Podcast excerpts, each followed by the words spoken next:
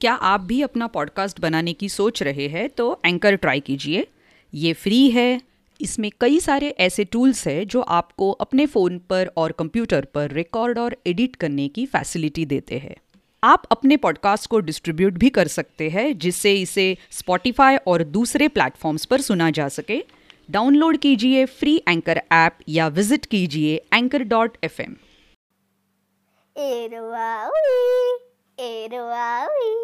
आओ आओ सुनो कहानी सुनो कहानी।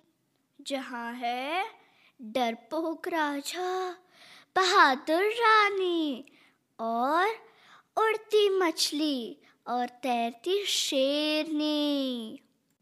आओ आओ सुनो कहानी सुनो कहानी। गाँव वाले बहुत उत्साहित है क्योंकि विद्युत विभाग के लोग उनके गाँव में खंबे लगाने आते हैं। हर रोज जब कर्मचारी आते तो गाँव वाले भी वहाँ आकर इकट्ठे हो जाते और बड़ी ही उत्सुकता से उन्हें देखते। खंबे लगाने में उनकी मदद भी करते, लेकिन खंबों पर तार लगने से पहले ही कर्मचारी गायब हो गए। गाँव वाले उनके आने का इंतज़ार करते रहे, पर वे वापस नहीं आए और गाँव में बिजली आने की उम्मीदें टूटने लगी। अब गाँव वाले इन पाँच खंबों का क्या करेंगे? जानते हैं कहानी से? पाँच खंबों वाला गाँव। कहानी लिखी है मुकेश मालवीय। चित्र बनाए हैं प्रोइति रॉय। प्रकाशन रूम टू रीड। कहानी सुना रही है असावरी दोषी। और ऐसी बहुत सारी कहानियाँ साइंस आर्टिकल्स सुनने के लिए हमारी वेबसाइट पर ज़रूर आइएगा। www.books.speak.com चलिए, गाँव चलते हैं। एक गाँव में बिजली के खंबे लगाए जा रहे थे। खंबों को लगाना पूरे गाँव के लिए अनोखी बात थी। रोज़ाना खंबे के लिए एक गड्ढा खोदा जाता। सारा गाँव उस समय वहाँ इकट्ठा हो जाता। गड्ढे में रस्सियों के सहारे खंबा खड़ा किया जाता। खंबे खड़े करने में गाँव मदद करता।